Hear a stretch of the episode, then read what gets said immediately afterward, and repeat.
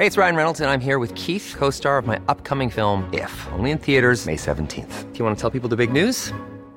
All right, I'll do it. Sign up now and you'll get unlimited for $15 a month in six months of Paramount Plus Essential Plan on us. Mintmobile.com slash switch. Upfront payment of $45 equivalent to $15 per month. Unlimited over 40 gigabytes per month. Face lower speeds. Videos at 480p. Active Mint customers by 531.24 get six months of Paramount Plus Essential Plan. Auto renews after six months. Offer ends May 31st, 2024. Separate Paramount Plus registration required. Terms and conditions apply if rated PG. Heraldo Radio. Inicia las noticias de la tarde con Jesús Martín Mendoza en Heraldo Radio.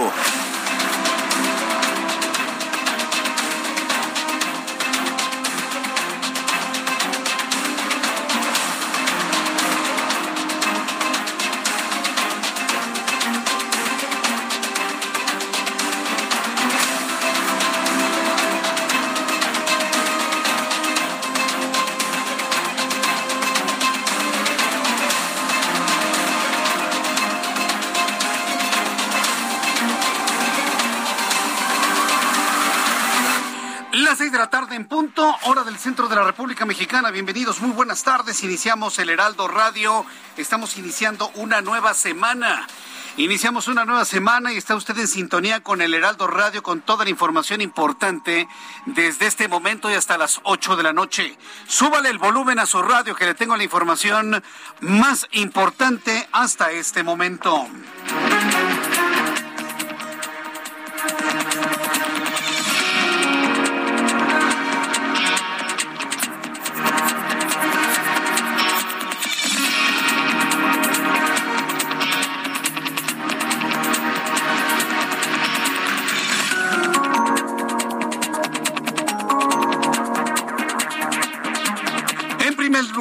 Resumen de noticias, quiero informarle que la Asociación Sindical de Pilotos Aviadores de México ha comunicado que por el momento son 209 los trabajadores de Grupo Aeroméxico y Aeromar contagiados de COVID-19. Por supuesto, las aerolíneas no tienen la culpa, están trabajando, pero pues la gente que sale, la gente que hace viajes estando enfermos, la gente que se siente mal.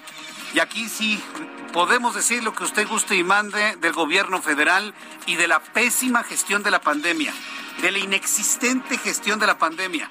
Lo podemos decir y nadie me va a poder decir que no es verdad. Claro que es verdad.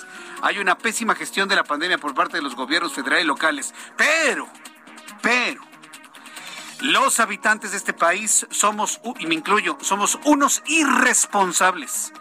Ocultando síntomas, les duele la garganta, andan mocosos, se meten al metro, el transporte público, van a las escuelas, van y hacen conferencias de prensa enfermos. A ver, señores, ¿qué clase de sociedad somos? Y esa es la primera noticia del día de hoy con toda y reflexión. ¿Qué clase de sociedad somos? Que teniendo dos años de pandemia, somos incapaces de reconocer que estamos enfermos y quedarnos en nuestra casa. Ah, no. Ahí está yendo la gente a las oficinas enfermos, mocosos, con dolor de garganta, sin temperatura, porque eso de tomar la temperatura, eso es un cuento chino, señores. Usted se pone alcohol en las manos, pone la mano en el detector de calor y le sale hasta en 34 grados su temperatura. Entonces, eso se brinca fácilmente. ¿Qué clase de sociedad somos? Que ocultamos los síntomas y nos vamos a hacer actividades sintiéndonos mal. Ay, me duele tantito la garganta. Ay, no pasa nada. Ay, es, es gripa de la mañana. Ay, estoy mormadito, pero no pasa absolutamente nada. Somos unos irresponsables, sociedad y gobierno. Hoy, por ejemplo, la cifra de COVID va a salir bajita. ¿Por qué va a salir bajita? Porque venimos del sábado y del domingo. Pero va a ver usted mañana, va a ver usted mañana las cifras de contagio. Entonces, hoy sí lo tengo que decir, hoy va para la sociedad en general, para ti, para ti, para ti, para ti, para usted, para usted y para mí, para todos. Somos unos irresponsables. Si esta pandemia está tomando niveles no vistos en los últimos dos años, es porque a la gente no le importó y se fue de fiesta y celebró la Navidad y celebró el Año Nuevo. La Organización Mundial de la Salud lo dijo en tiempo y forma. No hagan fiestas de Navidad, no hagan fiestas de Año Nuevo o se va a regar todo el virus. ¿A alguien le importó? A nadie le importó y ahí están las consecuencias. Acabo de pasar por la clínica del Seguro Social que está en Gabriel Mancera y esta calle que se llama San Borja. Es la clínica 28 del, del Seguro Social en la colonia del Valle. Filones de personas enfermas. Ah, pero ¿qué tal estuvo la posada y la fiesta de Nochebuena? Padrísima, ¿no? Y ahorita están ahí formados en medio del frío, porque está haciendo mucho frío, esperando que les hagan una prueba. Y así están todas las clínicas de la Ciudad de México y otras partes de la República Mexicana. Perdón, pero ahora sí le toca a la sociedad irresponsabilidad total y absoluta. Yo le invito para que me comparta sus opiniones a través de Twitter, arroba Jesús Martín MX, a través del canal de YouTube, Jesús Martín MX, y la gente irresponsable que sintiéndose mal va y se sube a un avión, pues ya contagiaron a los sobrecargos, ya contagiaron a los pilotos, ya contagiaron a los copilotos, ya contagiaron al personal en tierra. No se vale, señores, de verdad que no se vale que seamos así. Pero en fin, esa es la realidad que tenemos. Estoy a la espera de los números de COVID-19 y sus comentarios de cómo ha vivido usted los últimos dos, tres días con este tremendo contagio de coronavirus. En otras noticias, le informo que el panista Santiago Queril informó que el gobierno federal pidió al Partido Acción Nacional abrir el diálogo pactado con la reforma eléctrica luego de entrevistarse esta mañana con el secretario de Gobernación, Gustavo, perdón, Adán Augusto López Hernández. Él es el secretario de Gobernación. Acordaron mesas de trabajo y mire, de todas las noticias políticas, esta es muy esperanzadora. Diálogo abierto, franco entre el gobierno federal y los partidos de la oposición. También le informo que derechohabientes del Instituto Mexicano del Seguro Social denunciaron en redes sociales que el Centro Médico Nacional de la Raza les informó que a partir, a partir de hoy van a solicitar sus consultas de especialidad, pero el servicio está desbordado y por el momento aseguran que ninguna autoridad del hospital les ha resuelto el caso. Vuelvo a lo mismo. Podemos señalar las carencias que tenemos en el, en el sistema pero en este momento, esto que estamos viviendo es producto de la irresponsabilidad de la gente, de los habitantes de este país que se confiaron de que no pasaba nada. Ay, es que ya estoy vacunado, no me pasa nada. Al menos la mitad de los contagiados están vacunados, ¿eh? Con una o dos vacunas. Ah, sí. Por supuesto. Me están informando en estos momentos que el presidente de México, Andrés Manuel López Obrador, está informando a la presidencia de la República, ha dado positivo a la prueba de COVID-19. Mucha atención, súbale el volumen a su radio, esa información está surgiendo en estos momentos, Ángel. A ver, atención en todo el país, ha dado positivo Andrés Manuel López Obrador a COVID-19. Pero ¿sabe qué es lo más grave? Que no detuvo sus actividades, estuvo reuniendo con varios funcionarios del gobierno federal, inclusive el secretario de Agricultura, que fue cuestionado y que, que lo veía muy bien y no sé qué. Bien, en este momento eh, se está generando esta información. A ver, por favor, súbale el volumen a su radio. Estoy actualizándole en este instante todo lo que se está dando a conocer en torno a ello. Es precisamente el propio presidente de la República a través de su cuenta de Twitter quien está informando lo siguiente. Informo a ustedes que estoy contagiado de COVID-19 y aunque los síntomas son leves, permaneceré en aislamiento y solo realizaré trabajo de oficina y me comunicaré de manera virtual hasta salir adelante. Esto es lo que ha escrito hace unos cuantos minutos, hace escasos dos minutos, el presidente Andrés Manuel López Obrador ha dado positivo a COVID-19. Él mismo lo está confirmando en su cuenta de Twitter. Continúa en un hilo el presidente López Obrador. En tanto, el secretario de Gobernación, Adán Augusto López Hernández, me representará en las conferencias de prensa y en otros actos. Ánimo con el afecto de siempre, está escribiendo el presidente de la República, Andrés Manuel López Obrador. Esta es la nota en este momento y es el primero usted en enterarse a través del Heraldo Radio en toda la República Mexicana. Es usted el primero en enterarse, por supuesto. Podemos tener todo tipo de diferencias. Pero yo le deseo al presidente de la República que se recupere bien y pronto. Porque siempre lo he dicho, aunque no estemos de acuerdo y tenga una forma de ver la vida, y muchos mexicanos otra forma de ver la vida, lo humano es lo humano. Desde aquí, a nombre de este gran equipo de profesionales de la información y también a nombre de El Heraldo Media Group, estamos externando nuestros deseos de una pronta recuperación del presidente de la República dice que tiene síntomas leves, pero la verdad es que se escuchaba muy mormado hoy en la mañana, debo decirlo. Pero bueno, hacemos entonces este, este comentario. Estamos informándole a usted que López Obrador, presidente de México, ha dado positivo a COVID-19 y estamos extendiendo nuestros deseos de una pronta recuperación para el presidente de la República. Vamos a estar muy atentos de los informes médicos que se generen en torno a su salud y, por supuesto, también muy atentos de quién lleva en este momento las riendas. Dice que es él pero será el secretario de Gobernación quien esté al frente de todos los actos de gobierno y de todas las acciones a realizar, inclusive sus conferencias matutinas. Pero bueno, pues yo le invito para que me envíe sus comentarios a través de Twitter, arroba Jesús Martín MX, a través de YouTube en el canal Jesús Martín MX. Esta noticia se acaba de generar y por eso lo estamos comentando en este momento aquí en el Heraldo Radio. Usted que me acaba de sintonizar, efectivamente, el propio presidente Andrés Manuel López Obrador está confirmando que ha dado positivo a COVID-19. Fíjese cómo están las cosas en el país. Ante el incremento de contagios por COVID-19 en Jalisco, la Mesa de Salud ha determinado que para asistir a eventos masivos o actividades recreativas será obligatorio a partir del 14 de enero presentar un certificado de vacunación o una prueba PCR negativa con un máximo de 48 horas de emitido. ¿Va a haber entonces, por ejemplo, algún evento en la Expo Guadalajara? Bueno, para entrar a Expo Guadalajara tiene que presentar un certificado de vacunación o un PCR negativo con máximo de 48 horas. Bueno, pues esto, entonces le informaré todas las reacciones allá en Guadalajara. Amigos, a través del 100.3 de FM en Guadalajara, yo les invito para que me den sus comentarios de esta medida que ha anunciado el, el propio Estado a través de la Mesa de Salud de Jalisco. Escríbame a través de YouTube en el canal Jesús Martín MX.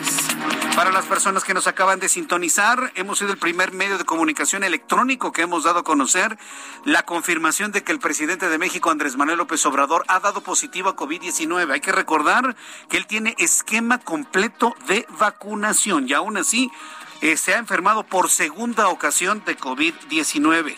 En cuanto tenga más información, le daré a conocer más aquí en el Heraldo Radio. Mediante un operativo conjunto entre la Fiscalía de Veracruz y la Secretaría de la Defensa Nacional, se detuvieron a cuatro personas presuntamente implicadas en el caso del abandono de nueve cuerpos en la carretera del Estado. También informo que pese al incremento de casos de COVID-19, la jefa de gobierno de la Ciudad de México, Claudia Sheinbaum, aseguró que no son necesarias las clases a distancia, ya que se pueden mantener las clases presenciales. Bueno, yo creo que es una decisión de los padres de familia, en donde la mayoría los que tenemos la posibilidad de tener clases a distancia, estamos optando por las clases a distancia, por supuesto. Yo estoy seguro que en los próximos días esta visión de las cosas va a cambiar. Esté usted muy pendiente, por favor, de su escuela, de la dirección, de la Asociación de Padres de Familia. Hay que estar muy atentos de las informaciones que se estén generando en este momento. También le doy a conocer en este resumen de noticias, vaya tarde de noticias. La farmacéutica Pfizer reveló que espera tener lista la nueva vacuna contra Omicron en el mes de marzo aunque dijo que no sabe si será necesaria su utilización porque las vacunas actuales resultan eficaces para evitar muertes y las hospitalizaciones. También le informo que tras más de cinco horas, Novak Djokovic fue liberado tras la orden de un juez quien dijo que no encontró razones suficientes para denegar el visado al número uno del mundo del tenis. Sin embargo, el serbio Novak Djokovic eh, todavía podría quedarse sin disputar el Open de Australia por su postura frente a la vacunación de COVID él se ha mostrado abiertamente antivacunas. Lo ha dicho el propio eh, Novak Djokovic que él no se va a vacunar, que basta con que muestre que no tiene COVID-19 con pruebas PCR. Y esa ha sido su posición. Y mire que se está abriendo un asunto muy interesante a nivel internacional la jurisprudencia, vamos a llamarlo así, de este caso de Novak Djokovic para quien no quiera vacunarse y desee entrar a cualquier lugar del mundo. Bueno, le voy a tener todo esto un poco más adelante aquí en el Heraldo Radio. Vamos con tus compañeros reporteros urbanos, periodistas especializados en información de ciudad. Daniel Magaña, gusto en saludarte. ¿En dónde te ubicas, Daniel? ¿Qué tal, Jesús Martín? Muy buenas tardes. Nos ubicamos en la zona de pues, la calzada de Ignacio Zaragoza, una tarde nublada con un descenso marcado en eh, la temperatura, así que hay que salir abrigado las personas que pues están ah, por trasladarse de los trabajos hacia sus domicilios o también hacia cualquier otro destino. En cuanto a las condiciones vehiculares, fíjate, Jesús Martín, que bueno, pues todas se presentan complicaciones viales afuera de la estación del metro Gómez Carías sobre todo a partir de este punto y hasta el cruce de la zona de viaducto a incorporación hacia viaducto Río de la Piedad, encontramos circulación que se torna lenta también en los carriles centrales. Eh, incluso pues no están eh, funcionando correctamente los semáforos que se ubican cerca de calle 47. Hay que tomar esto en cuenta para quien se traslada un poco más adelante hacia la zona también ya de la avenida Javier Rojo Gómez. Eh, utiliza pues las inmediaciones de la colonia Puebla, la zona de viaducto, el tramo de Río la Piedad en este mismo pues eh, eh, tramo con un mejor avance para poder trasladarse hacia la zona oriente o bien incorporarse también hacia el anillo periférico oriente. El reporte Jesús Martín, muy buena tarde. Muchas gracias por la información, Daniel Magaña. Continuamos aquí. Mario Miranda, gusto en saludarte. ¿En dónde te ubicamos, Mario? ¿Qué tal, Jesús Martín? Buenas tardes. Pues informate que vecinos de la alcaldía Magdalena Contreras realizan un bloqueo en la avenida San Jerónimo y la calle Vicente Guerrero, esto en la colonia de San Bernabé. Son aproximadamente 50 personas las cuales se manifiestan por falta de agua desde hace varias semanas en las colonias de la parte alta de la, de la demarcación, por lo cual piden hablar con alguna autoridad de la alcaldía Magdalena Contreras para que den solución a sus problemas por falta de agua. Jesús Martín, seguiremos pendientes desde este punto para ver si son atendidas estas personas. Estaremos muy atentos de lo que nos informes más adelante. Gracias, Mario. Seguimos pendientes. Seguimos pendientes, gracias. Son las seis de la tarde con 15 minutos hora del centro de la República Mexicana. Para las personas que nos acaban de sintonizar, hace unos minutos Andrés Manuel López Obrador, presidente de México, ha confirmado él mismo a través de su cuenta de Twitter que ha dado positivo a COVID-19. Se enferma por segunda ocasión Andrés Manuel López Obrador a casi un año de haberse enfermado. Entonces, eh, tiene esquema completo de vacunación, ¿sí? Yo sí le quiero decir, mire, con Omicron se están contagiando tanto vacunados como no vacunados, por igual. Aquí no es de que, ay, no, se están contagiando más los no vacunados, no, es por igual. Y para muestra, un botón, lo que le he estado informando en estos momentos.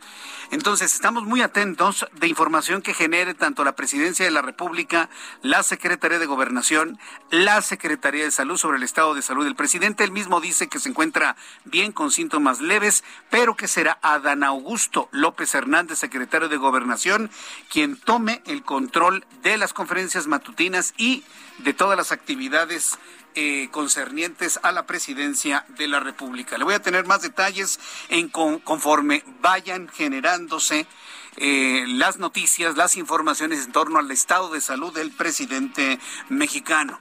Son las seis de la tarde con 16 minutos hora del centro de la República Mexicana. Vamos a revisar lo que sucedió un día como hoy, 10 de enero, en México, el mundo y la historia. Abra Marriola. Amigos, bienvenidos. Esto es un día como hoy en la historia 10 de enero. 1514. En España se publica la Biblia Complutense, la primera edición multilingüe. 1847, en la ciudad de Los Ángeles, ocurre una segunda ocupación, la cual es definitiva, por las fuerzas estadounidenses durante la intervención estadounidense en México, quedando así anexada a Estados Unidos.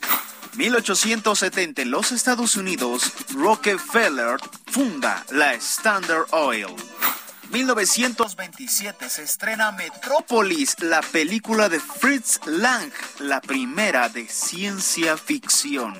1929 ocurre la primera aparición de Tintín.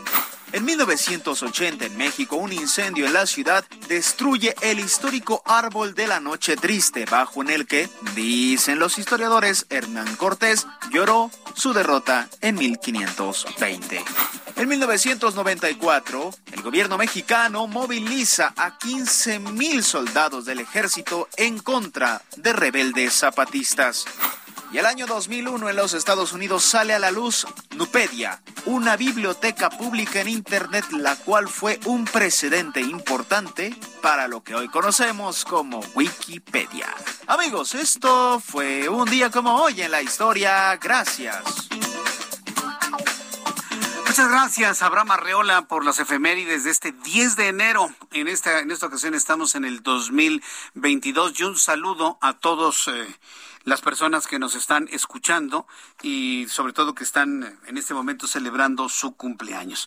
Bien, se siguen sumando más personas a nuestra transmisión, los actualizo con la información. Lo más importante que se ha dado a conocer en estos momentos es que el presidente de la República, Andrés Manuel López Obrador, ha resultado contagiado de COVID-19. En su cuenta de Twitter escribe, Informo a ustedes que estoy contagiado de COVID-19 y aunque los síntomas son leves, permaneceré en aislamiento y solo realizaré trabajo de oficina. Me comunicaré de manera virtual hasta salir adelante. En tanto, el secretario de Gobernación, Adán Augusto López Hernández, me representará en las conferencias de prensa y en otros actos. Ánimo con el afecto de siempre, escribe el presidente de la República, Andrés Manuel López Obrador. Por supuesto, se han empezado a sumar varios, eh, varios comentarios en torno a su estado de salud. Bueno, ya, ya estaré eh, comentando algunos. Ya escribió Claudia Sheinbaum, ya los secretarios de Estado lo están haciendo. Salvador Guerrero Chiprens, también deseándole pronta recuperación al presidente de la República. Eh, ¿Quién más? Bueno, pues algunos, algunos más por aquí. Es que, bueno, los, los comentarios que me llegan, bueno, estos no tiene algún caso que se los lea en este momento, sino precisamente de su equipo muy cercano del presidente de la República. Bueno, sus comentarios a través de Twitter, arroba Jesús Martín MX, a través de YouTube en el canal Jesús Martín MX. Bien, vamos a revisar las condiciones meteorológicas para las próximas horas rápidamente porque está haciendo mucho frío. Es lo que le decía, hace unos instantes pasé por esta calle que se llama Gabriel Mancera en la colonia del Valle, hay una clínica ahí del Seguro Social, la gente en el frío, esperando hacerse pruebas, pero en medio de un friazo. Y por eso le digo, ¿qué necesidad hay de este tipo de cosas? Él nos, nos lo dijeron, no hagan fiestas de Navidad, no hagan fiestas de Año Nuevo, se va a incrementar el COVID. Ahí estamos nosotros haciendo todo esto y mire, tenemos un subidón de coronavirus cuando hace el peor de los fríos. Frente frío número 21, masa de aire polar, vórtice de núcleo frío y corriente en chorro, es lo que está advirtiendo el Servicio Meteorológico Nacional con una advertencia de color rojo en cuanto a las bajas temperaturas para la República Mexicana. Dice el meteorológico que habrá lluvias puntuales intensas en Puebla, en Veracruz, en Oaxaca. Un evento de norte muy fuerte e intenso con oleaje elevado en el litoral del Golfo de México, Istmo y Golfo de Tehuantepec. Para esta noche y madrugada, el Frente Frío número 21 se extiende sobre el sureste del territorio nacional. En su recorrido ocasionará lluvias puntuales intensas en Puebla, en Veracruz, en Oaxaca, muy fuertes en Tabasco y en Chiapas, fuertes en San Luis Potosí, Querétaro, Hidalgo, Campeche y Quintana Roo. Lluvias que podrían generar encharcamientos, deslaves e inundaciones en las zonas bajas. La masa de aire polar que le da impulso va a provocar marcado descenso de temperaturas heladas al amanecer y rachas fuertes de viento sobre entidades de la Mesa del Norte y Mesa del Centro. Así que una advertencia desde este momento. En el centro del país, norte y centro de la República Mexicana, vaya frío que se pronostica para las próximas horas. No se vaya usted a confiar, abríguese muy bien. Hay que tener muy bien cubiertos los pies, las manos, la cabeza, por supuesto el pecho y la espalda. Pronóstico del tiempo para las siguientes ciudades. Amigos, en Guadalajara, Jalisco está nubladísimo, con una temperatura mínima de 24, mínima de 7, máxima 27 grados para el día de mañana. En Acapulco Guerrero, en este momento 22 grados, máxima 32, 28 en este instante. En Monterrey, temperatura mínima 10, la máxima para mañana 18 grados, la, la temperatura en este momento 13 grados. En Villahermosa, Mínima 22, máxima 30, en este momento 24 grados en Cuernavaca, Morelos, mínima 13, máxima 26, 23 grados en este momento. Y aquí en la capital de la República, el termómetro está en 16 grados, hace mucho frío en la capital del país. La temperatura mínima estará en 5 mañana al amanecer y la máxima 18 grados Celsius.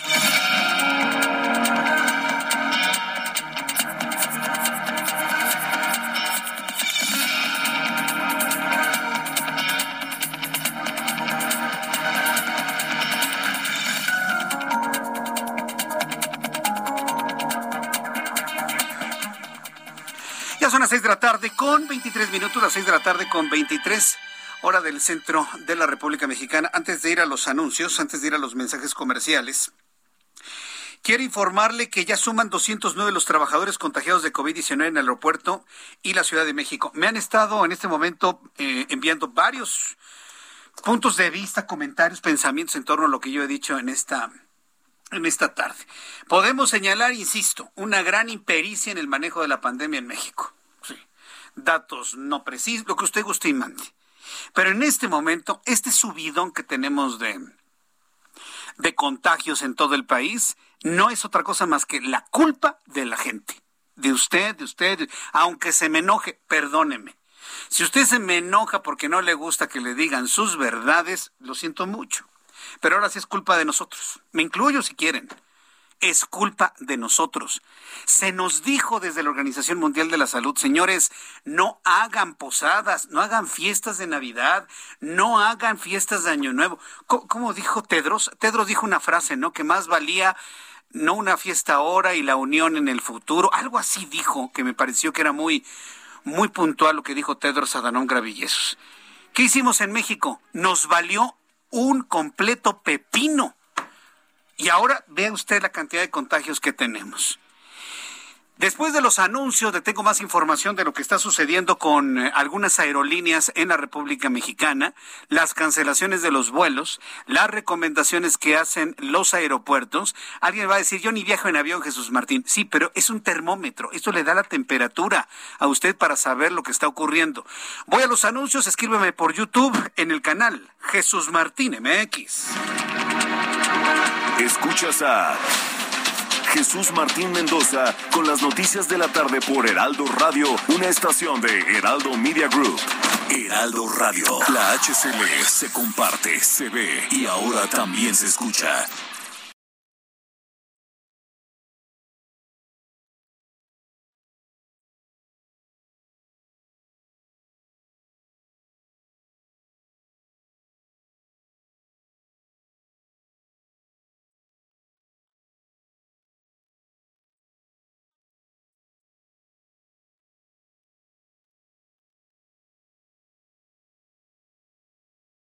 Heraldo Radio 98.5 FM, una estación de Heraldo Media Group, transmitiendo desde Avenida Insurgente Sur 1271, Torre Carrachi, con 100.000 watts de potencia radiada.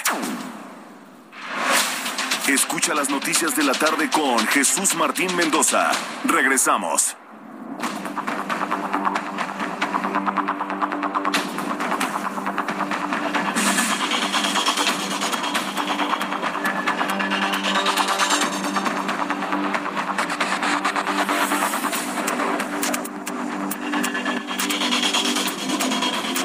Las seis de la tarde con 30 minutos, las seis de la tarde con 30 minutos hora del centro de la República Mexicana. bueno, para las personas que nos acaban de sintonizar y no lo sabían, el presidente de México ha dado positivo a COVID-19. Luego de que en la mañana, yo, yo no entiendo, si usted se siente enfermo, se siente mal, le duele la cabeza, le arde la garganta, estornuda de una manera constante, o sea, sabe cada quien sabe cuando alguien está mal.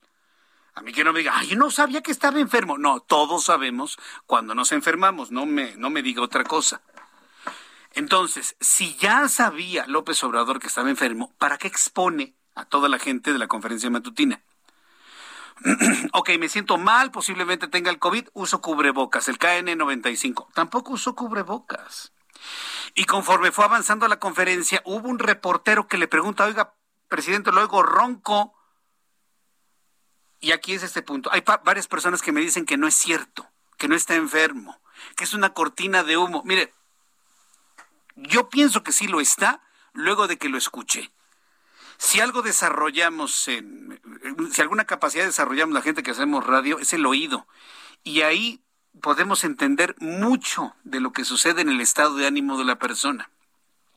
Súbale el volumen a su radio. Le voy a presentar el audio del momento en el que le preguntan al presidente que si está enfermo, que se escucha ronco y cómo comenta que se va a hacer una prueba de COVID-19. Este fue el momento, hoy por la mañana.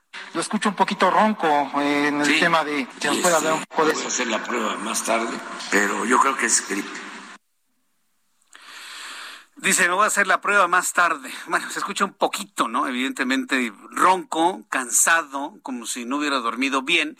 Y bueno, pues como información de último momento que le dimos a conocer, antes que nadie, en el momento mismo en el que el presidente subió el mensaje vía Twitter, se lo dimos a conocer en el Heraldo en toda la República Mexicana. Por supuesto, se han sumado muchas voces de su equipo más cercano, deseándole una pronta recuperación al presidente de la República. Y bueno, pues decirle que del gobierno federal, pues también está contagiada Tatiana Cloutier. La semana, desde la semana pasada informó que tiene COVID. María Luisa Albores también. tiene COVID-19. Hoy en la tarde estuvo reunido con López Obrador, Víctor Manuel Villalobos, el secretario de Agricultura. Le puedo asegurar que este señor podría desarrollar COVID en los próximos días, la próxima semana. Estuvo con el presidente. No, no, no, pues este, se ve bien, se ve bien el presidente. Me lo comentaba precisamente hace ratito Javier Solórzano. Qué bueno, sorprendente, ¿no? Que hasta secretarios de Estado estuvieron con él. Hoy se hace la prueba y sale positivo. Entonces, ahí está la información que se ha generado. Ya tenemos también números de COVID-19. Le voy a adelantar los datos. A mí me sorprende mucho el dato de contagiados, tomando en cuenta que es lo que ayer fue domingo, que no fluye la información, que fluye a cuentagotas, y así fluyendo a cuentagotas el dato que se da siempre el lunes, ¿sabe a cuánto ascendió? A 11.102 contagiados más que ayer, que ayer domingo. Si tomo en cuenta la tendencia del conocimiento de todos estos años, sí, años que se ha dado a conocer toda esta cifra, pues mañana podríamos estar informando una cifra cercana a los 30 mil contagiados en 24 horas. ¿eh? Nuevamente 30 mil contagiados en 24 horas. El sábado, de viernes para el sábado, se rompieron todos los récords de la pandemia con más de 30 mil contagiados. La cifra podría repetirse para mañana martes. Le digo, Hoy no tenemos una cifra que nos refleje la realidad porque venimos del fin de semana donde no fluye la información y aún así se está hablando de 11.102 contagiados para un total de 4.136.440 mexicanos contagiados de manera acumulada. 78 muertos más que ayer. La cifra es de 300.412 mexicanos muertos desde que empezó la pandemia. 300 mil. ¿Qué provoca la muerte de tantas personas? Una guerra civil. Una guerra, una guerra civil armada provoca este tipo de saldos. 300 mil, 400. Estoy hablando de la cifra oficial, evidentemente. Porque si ya nos metemos a la cifra verdadera, bueno, pues es, es inimaginable. Pero vamos a pensar en la cifra oficial. 300.412 defunciones es un saldo de guerra civil. En cualquier parte del mundo. Para que normemos criterio, ¿no? Para que normemos criterio. Gracias, Marco Coello. Ya nos está compartiendo a través de nuestro canal de YouTube la cifra de coronavirus. Quiero decir a las personas, a las personas que se encuentran a las afueras de, las, eh, de los kioscos, de los laboratorios, de los hospitales que están esperando atención médica, abríguense muy bien. Hoy tenemos una de las tardes más frías en lo que va del año. El termómetro ya bajó a 15 grados en este momento puede complicarse la enfermedad que usted tiene. Acuérdense que en este momento estamos coexistiendo con gripe común, influenza, COVID-19 y otras cosas. No sea que se le vaya a complicar. Norme usted criterio de ir a su casa, estar mejor, un poco más cálido y mañana ir a otra, otra oportunidad de, de alguna consulta médica o alguna prueba de COVID-19. Yo soy el primero, yo soy el primero en decirle a usted que sí hay que hacerse las pruebas, nada de que no se hagan pruebas, porque lo, que seguramente tiene COVID, no, necesitamos hacer estadística, señores. Hágase la prueba para hacer estadística. Es que sí, es, sí, sí, seguramente sí, pero a ver, es como cuando tenemos un fenómeno de inseguridad en una ciudad o en una parte del país hagan la denuncia, porque necesitamos estadística, no que me vengan a decir que no hay, que no ha pasado nada cuando sí ha pasado todo. En el caso de la salud es lo mismo. Háganse las pruebas de COVID, señores. Porque necesitamos una estadística real de cuál es la situación, el estado de salud de la población en general. Para eso necesitamos que se haga usted su prueba. Entiendo que está complicado, pero por favor hágalo pensando en hacer estadística por favor, acuérdense que la ciudadanía somos los que marcamos este paso. Vamos con Mayeri Mariscal, que es nuestra corresponsal en el estado de Jalisco. Están confirmando cuatro casos de flurón en Jalisco. ¿Qué es esto? La combinación de COVID e influenza. Ajustan regreso presencial a clases, van a obligar certificado de vacunación. ¿Cuántas noticias esta tarde en Guadalajara, Jalisco? Mayeli Mariscal, bienvenida. Muy buenas noches. Hola, ¿qué tal? Muy buenas tardes a todo el auditorio. Pues el día de hoy se confirman, ya son 66 los casos que circulan, al menos estos casos confirmados por el INDRE de la variante Omicron en Jalisco, y son al menos cuatro de flurona, que esto es la combinación, como explicabas, influenza con coronavirus. Y esto, pues también, eh, tan solo en la semana pasada, se reportaron más de 8.500 casos activos de COVID en la entidad lo cual pues obligó a adelantar esta reunión de los expertos de la mesa de salud y el día de hoy se determina el eh, regreso presencial escalonado a los diferentes niveles escolares el próximo lunes inicia el nivel básico, el 31 media superior y el 8 de febrero el sistema superior.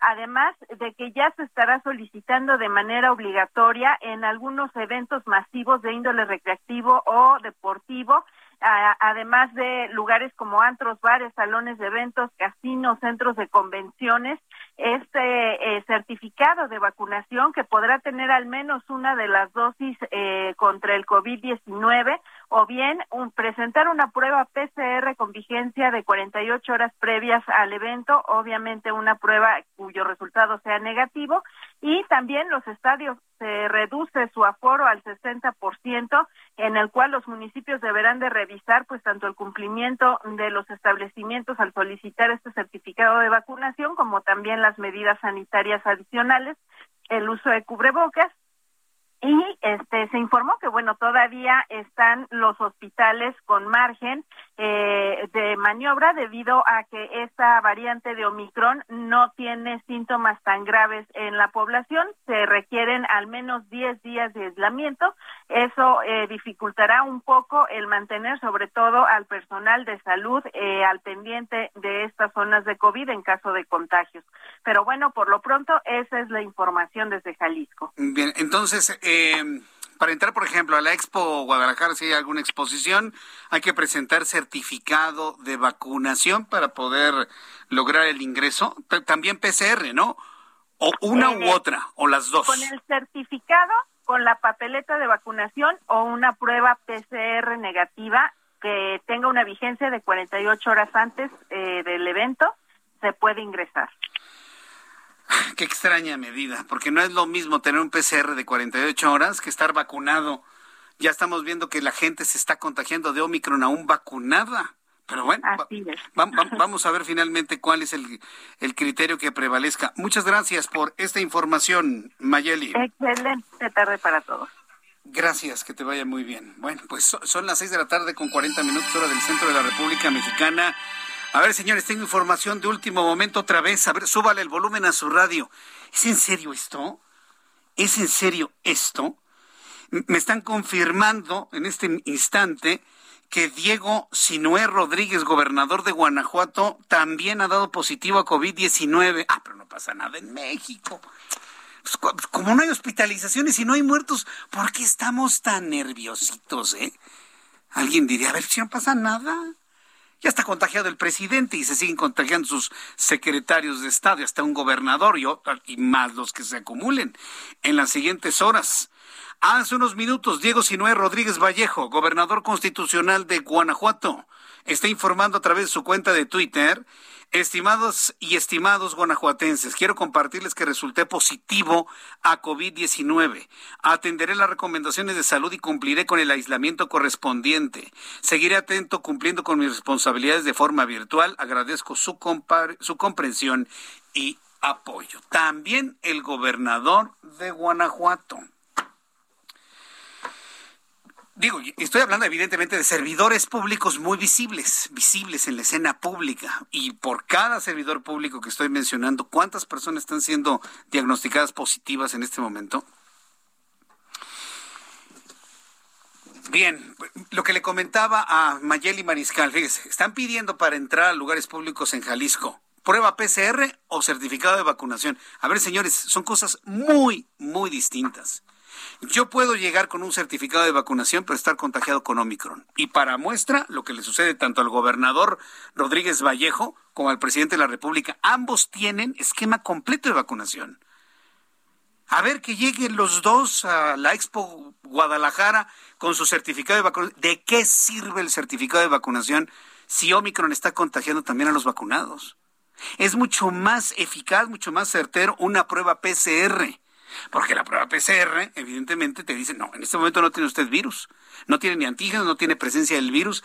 Eso es mucho más confiable que un certificado de vacunación y vaya usted a saber si la persona tiene o no. Se sigue creyendo que la vacunación, al pedir esto, es una especie de, le da a la persona inmunidad y no le da inmunidad. Las personas vacunadas se contagian de Omicron. Son las 6.43, las 6 de la tarde con 43 minutos, hora del centro de la República Mexicana. Hablando de otros asuntos, porque bueno, la política es transversal a toda nuestra vida, ¿eh? ¿Se ha dado cuenta? En todo en todo absolutamente. Carlos Ramírez es director de desarrollo de negocios de Integralia Consultores. Hay 10 riesgos políticos para México en este año 2022 según Integralia. Estimado Carlos Ramírez, gracias por tomar esta comunicación. Muy buenas noches. Eh, Jesús Martín, mucho gusto en saludarte. Buenas noches a todos. ¿Cuáles son esos 10 riesgos políticos para México en este, en este año, que en este momento preocupadísimos por el tema salud? Sin lugar a dudas. Mira, eh, Jesús, cada año, cada enero, publicamos este reporte que está, por cierto, disponible en nuestra página de internet sobre los principales riesgos que vemos para el país en materia política, económica, social. En esta ocasión identificamos 10 eh, riesgos que van desde riesgos eh, de la esfera estrictamente electoral, temas de seguridad, temas específicamente económicos y déjame referirme a algunos de ellos eh, y particularmente a los que vemos como los más relevantes para este 2022. En primer lugar, eh, Jesús, estamos viendo en, el presidente de la República el riesgo número uno. ¿Por qué? Vemos a un presidente muy echado para adelante, muy decidido en avanzar su agenda a cualquier costo, muy poco dispuesto a dialogar con las distintas fuerzas políticas del país y ciertamente conforme se va acercando, vamos a llamar, la parte final de su administración cada vez con menos ataduras, es decir, un presidente más radical, esa es la palabra y por tanto lo vemos eh, queriendo avanzar en los temas que él ha puesto sobre la mesa, que ya son muy conocidos, eh, la reforma electoral, la reforma energética, la reforma de en materia de Guardia Nacional, entre otros. Ese es para nosotros el riesgo número uno, un presidente más radicalizado. Por supuesto, hay riesgos en materia de seguridad. Nos preocupa el ciclo electoral que se avecina. Seis entidades van a cambiar de gobernador y el año pasado que tuvimos una elección muy grande, vimos desafortunadamente muchos eventos de violencia, creemos que a la escala, digamos, de la elección de este año, muy probablemente se repitan. Estamos preocupados por los índices de inseguridad, no vemos que vayan a mejorar gran cosa. Nos preocupa eh, un presidente que está constantemente atacando al Instituto Nacional Electoral. Creemos que eso se va a acentuar de manera muy especial este año. La discusión de la reforma eléctrica creemos que se va a extender muy probablemente hacia la segunda mitad del año, lo cual eh, anticipamos va a generar, digamos, incertidumbre eh, económica, en, no solo en el sector eléctrico, sino en otros sectores de la vida económica del país. Y también nos preocupan, tal vez un poco menos, pero no dejan de estar presentes, preocupaciones que tienen que ver con el rol que han asumido las Fuerzas Armadas eh, de manera muy intensa en esta administración, las finanzas públicas que las vemos vulnerables, frágiles, y la nueva gobernadora del Banco Central que como todos ustedes saben eh, acaba de asumir el puesto. Creemos que es una persona ciertamente con una trayectoria reconocida en materia de servicio público, pero sin experiencia en temas de banca central en un año que se anuncia Jesús, eh, muy complicado en materia financiera. En resumen, esos son los riesgos que vemos para este 2022. No quiere decir que en este entorno de riesgos todo sea malo. Por supuesto hay oportunidades y puede haber cosas eh, positivas también. Sin embargo, nuestro rol eh, como consultores de riesgo político, pues es alertar sobre estos, a digamos, a todos. Bien, pues eh, yo, yo no sé qué tanto nos van a distraer los problemas de salud, la gestión de la pandemia, a todos estos temas de carácter político. ¿Cuál prevalecerá sobre el otro? Mira, eh, por supuesto ahorita estamos concentrados en, lo que estamos viviendo otra vez en materia de COVID. Eh, de alguna manera parecía que ya estábamos más cerca del final y bueno, pues esta nueva variante ha, puesto de cabeza al mundo en general, pero digamos, se anticipa un, un primer bimestre complicado en el caso de México. Creo que eso va a seguir captando la atención, pero en cuanto inicie el ciclo legislativo, que iniciará el próximo primero de febrero, creo que la atención va a estar puesta ahí y por supuesto el proceso de revocación de mandato del presidente López Obrador, que se va a llevar a cabo en los primeros días de abril, pues eso también va a ser un tema de, atención. En fin, va a ser un año eh, de, enorme intensidad política en el país y eh, pues con grandes retos en materia económica. Bien, pues yo agradezco mucho, Carlos Ramírez, el que nos haya tomado la llamada telefónica. ¿Cuál es la página donde el público puede conocer más sobre estos resultados? Es integralia.com, www.integralia.com. Ahí pueden encontrar el, el reporte eh, completo. Correcto. Muchas gracias por esta información, Carlos Ramírez. Un fuerte abrazo. Gracias. Igualmente. Muy Hasta feliz Año. Gracias. gracias, feliz año. Es eh, Carlos Ramírez, director de Desarrollo de Negocios de Integralia Consultores. Faltan 11 minutos para que sean las 7, 11 minutos para que sean las 7 horas del centro de la República Mexicana. Le informamos de manera oportuna que el presidente de la República, Andrés Manuel López Obrador, ha dado positivo a COVID-19. A ver. Me están preguntando, el público me está preguntando si es Omicron. No lo sabemos. Eso no se ha informado. Se tiene que hacer una serie de pruebas directamente a la muestra tomada el presidente de la República para saber si ese virus es Omicron. Pero por la forma en la que se escuchaba su voz, porque es un virus que afecta directamente a garganta, laringe, cuerdas vocales, lo más seguro es que se trata de Omicron, es lo más seguro. Es lo más seguro, es lo más probable. Si usted ve, por ejemplo, la tendencia en los Estados Unidos, fíjese, en los Estados Unidos se han registrado hasta un millón de contagiados y el 75% de los contagiados han respondido a Omicron. ¿Qué pasó los últimos 15 días de diciembre? Toda la gente iba a venir a los Estados Unidos. Lo que estamos viviendo hoy en materia de COVID-19 tiene también que ver mucho con el flujo migratorio entre Estados Unidos y México. Sí, pues hay muchas familias, la gran mayoría, tenemos amigos o familia en los Estados Unidos. Y el ir y venir es prácticamente cosa de todos los días. El ir y venir es prácticamente cosa de todos los días. Si en Estados Unidos están con el COVID completamente desbordado por Omicron, pues era obvio que al venir acá, hacer las fiestas, hacer las reuniones, tenía que pasar finalmente lo que pasó. Y lo que está sucediendo, ¿no? Ahora hay que ver las personas que estuvieron enfermas, a cuántos más han contagiado y cuánto tiempo esto se va a extender hacia adelante. algunos, hoy, por ejemplo, eh, conversé con un especialista en materia de infectología de la Universidad Nacional Autónoma de México en el Heraldo Televisión, en donde me decía que la importancia en este momento es de mantenerse en resguardo dos semanas para romper las cadenas de contagio. Y de esta manera precipitar el contagio de Omicron hacia bajo en dos semanas. ¿Usted cree que en dos semanas nos vamos a encerrar todos en nuestras casas, se va a parar la economía? No, hombre, en absoluto. Ya, ya, ya, lo han dicho varios gobernadores en la República Mexicana, no va a parar absolutamente nada, aunque en esa estrategia insistan las autoridades que sí saben sobre contagios de, de cualquier forma de virus. Pero en fin, entonces hagámoslo nosotros, por favor, hagámoslo nosotros, por favor. Hasta el momento la cifra de trabajadores de Aeroméxico, un saludo a nuestros buenos amigos de Aeroméxico, eh, que mire que durante toda la pandemia han estado al filo del al filo del cañón ahí trabajando durísimo para poder llevar y traer a personas, pero vuelvo a lo mismo, la sociedad ha sido muy irresponsable de no cuidarse. ¿Por qué viajan si se sienten enfermos? A ver que alguien me explique. ¿Por qué viajó usted sintiéndose enfermo, doliéndole la garganta? ¿Por qué oculta el síntoma? Ante la gravedad y peligrosidad del virus, eso debería ser duramente penado, pienso yo. Se siente mal, le duele la cabeza, le duele la garganta. Ay, ay, ay, no me pasa nada. No, no, no me pasa nada. Voy a estar bien en unas horas. Ajá. Vea lo que ha sucedido, ¿no?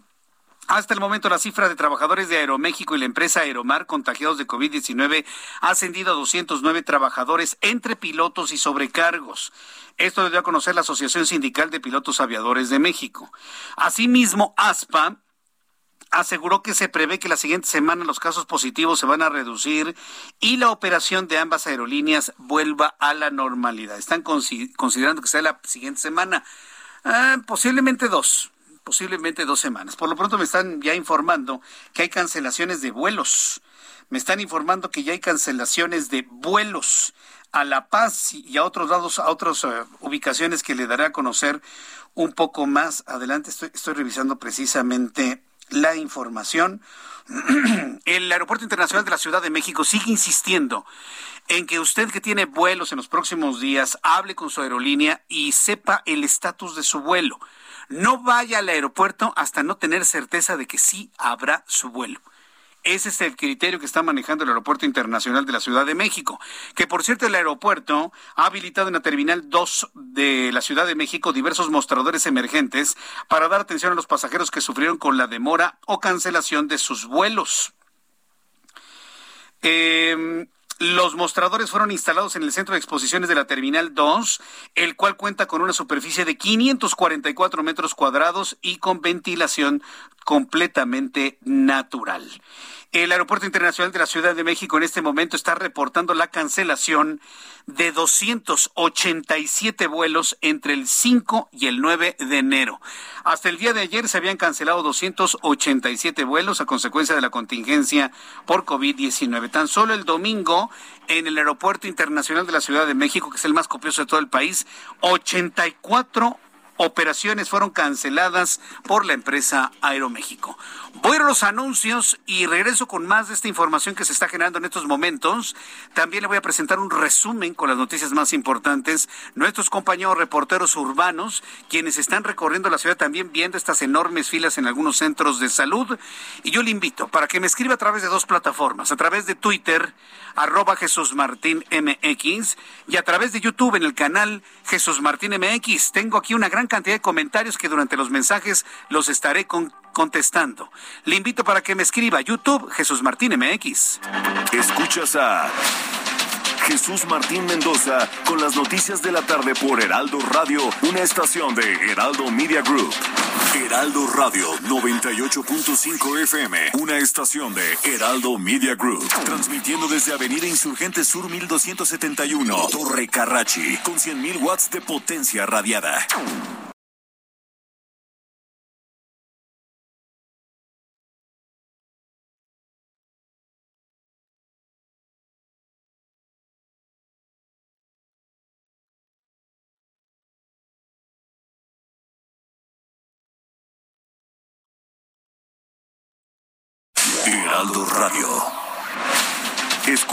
Noticias de la tarde con Jesús Martín Mendoza.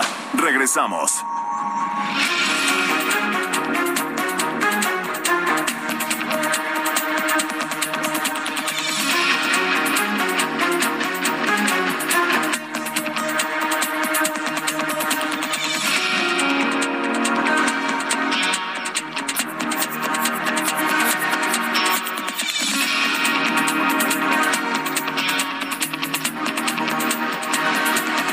Las siete en punto, las siete en punto hora del centro de la República Mexicana. Le presento un resumen con las noticias más importantes en el Heraldo Radio. Por segunda ocasión en lo que va de la pandemia, el presidente de México, Andrés Manuel López Obrador, ha dado positivo a COVID-19 e informó que tiene síntomas leves y permanecerá en aislamiento. El secretario de Gobernación, Adán Augusto, estará al frente de las conferencias de prensa y otras actividades del presidente de la República.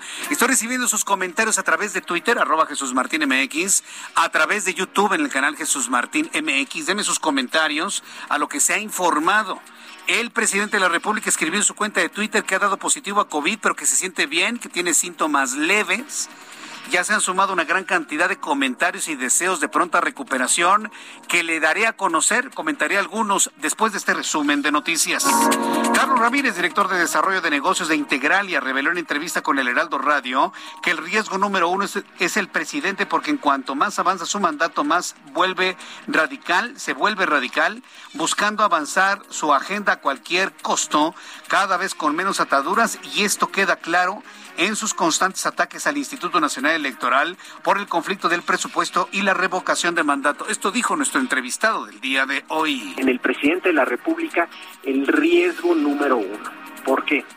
Vemos a un presidente muy echado para adelante, muy decidido en avanzar su agenda a cualquier costo, muy poco dispuesto a dialogar con las distintas fuerzas políticas del país y ciertamente conforme se va acercando, vamos a llamar, la parte final de su administración, cada vez con menos ataduras. Es decir, un presidente más radical, esa es la palabra y por tanto lo vemos eh, queriendo avanzar en los temas que él ha puesto sobre la mesa, que ya son muy conocidos, eh, la reforma electoral, la reforma energética, la reforma de en materia de Guardia Nacional, entre otros.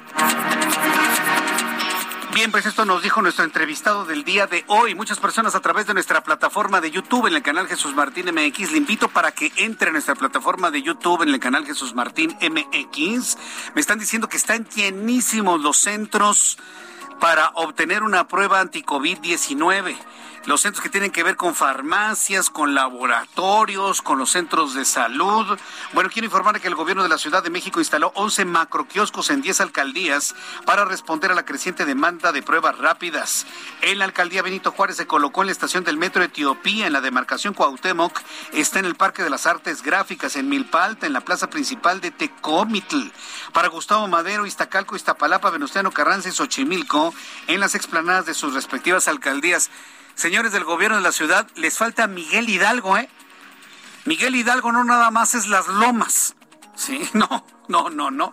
Hay una gran cantidad de colonias en Miguel Hidalgo populares, ¿sí? La Pensil, por ejemplo, ¿por qué no les ponen un macroquiosco en estas zonas populares de la alcaldía Miguel Hidalgo?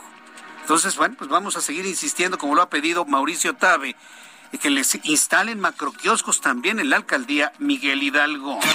Ricardo Sheffield, quien es el titular de la Profeco, dijo que por el momento son más de 20 mil usuarios afectados por las cancelaciones de vuelos de Aeroméxico, pero únicamente ocho personas han presentado queja ante la dependencia. Imagínense, ocho de miles. Sheffield mencionó que esto se debe a que la mayoría de los afectados no tienen interés en resolverlo o llegan a un acuerdo con la propia aerolínea. Expertos internacionales en materia de salud sospechan que los informes sobre el hallazgo de una nueva variante de COVID-19 llamada Deltacron suena como a tenis, ¿no?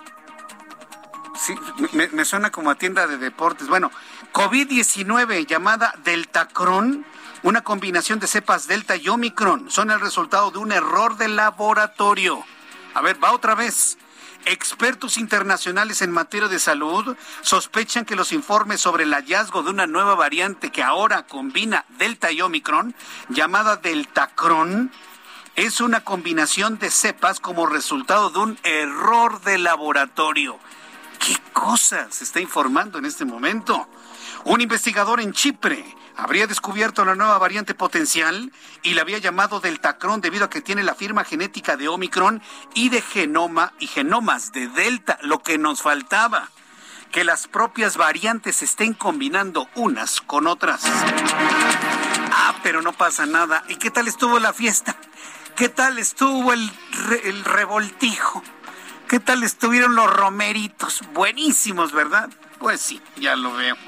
Un estudio de la Universidad de Massachusetts en Estados Unidos destaca que los bebés adquieren inmunidad pasiva contra COVID-19 a través de la leche materna de las mamás vacunadas. La investigación que se ha publicado en la revista Obstetrics y Gynecology midió la respuesta inmune de la vacuna de ARNM mensajero tanto en la leche materna como en las heces de los bebés amamantados. Cuerpo de bomberos informó el día de hoy que al menos 10 personas perdieron la vida, 30 más resultaron heridas después del derrumbe de un barranco en el Capitolio en Brasil el pasado sábado cuando parte del fragmento rocoso cayó encima de lanchas que se hundieron tras el impacto. El zoológico Miller Park en Illinois, Estados Unidos, dio a conocer del fallecimiento de Rilu, un leopardo de las nieves que murió a consecuencia de la neumonía provocada por, claro, COVID-19. También le da a los felinos. El parque exhortó a la población que se vacune, se resguarde y sea responsable cuando se tiene síntomas o tuvo contacto con un caso de COVID, porque ya no solo son vidas humanas las que se están arriesgando. Y bueno, pues se sospecha que este leopardo fue contagiado por los seres humanos y finalmente perdió la vida. Durante las protestas del domingo contra el gobierno de Kazajistán por el aumento de los combustibles, en especial el gas, se reportó el deceso de 40 personas que se suman para llegar a la cifra total de 164 fallecimientos desde el inicio de las manifestaciones. Al menos 4.400 personas fueron arrestadas por elementos del ejército de Kazajistán. Son las noticias en resumen. Le invito para que siga con nosotros. Le saluda Jesús Martín Mendoza. Ya son las siete con siete, las siete con siete hora del centro de la República Mexicana. Bueno, se han sumado muchas reacciones al estado de salud del presidente de la República. Ricardo Anaya, ya saben, ¿no? La batalla política que hay entre Ricardo Anaya y López Obrador. Ricardo Anaya ha escrito a través de Twitter, le deseo una rápida y completa recuperación al presidente López Obrador. Lili Telles, a través de su cuenta de Twitter, Dice, celebro que el presidente López Obrador tenga médicos y enfermeras a disposición, cama de hospital asegurada, acceso hasta los medicamentos que no hay en México y un palacio para descansar. Que se alivie pronto con atención de primera, mientras el resto sufre con la de cuarta. Eso escribió Lili Telles. Olga Sánchez Cordero escribe a través de Twitter, le envío un abrazo solidario a la distancia. Espero que se recupere pronto porque estamos ante una gran transformación, un gran futuro, una fortalecida y extraordinaria nación mexicana que usted dirige y que no se detiene, dice Olga Sánchez Cordero.